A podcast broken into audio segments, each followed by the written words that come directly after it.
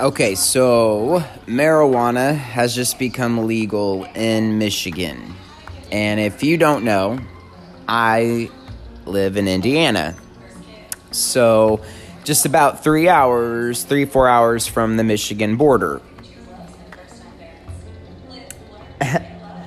So, there is big controversy right now. I mean, it's now the.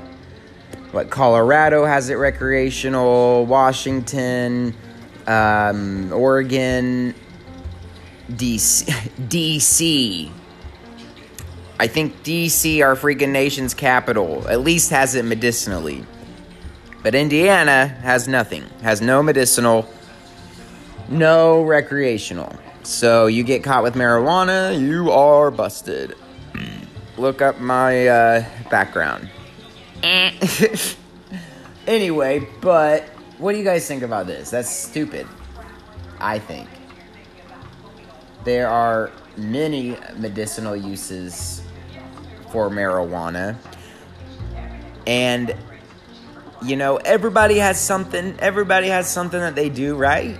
Whether it's you come home and drink a beer, whether I mean, you go shopping, whether you know, whatever your your thing is, everybody has has something. And what what is a bunch of potheads gonna do?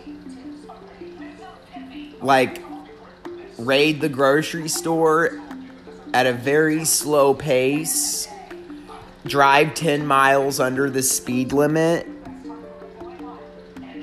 I mean, I know I'm the most cautious.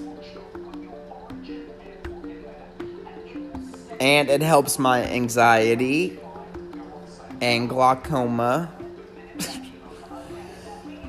but what year do you think it will be when all 50 states when when marijuana is like alcohol?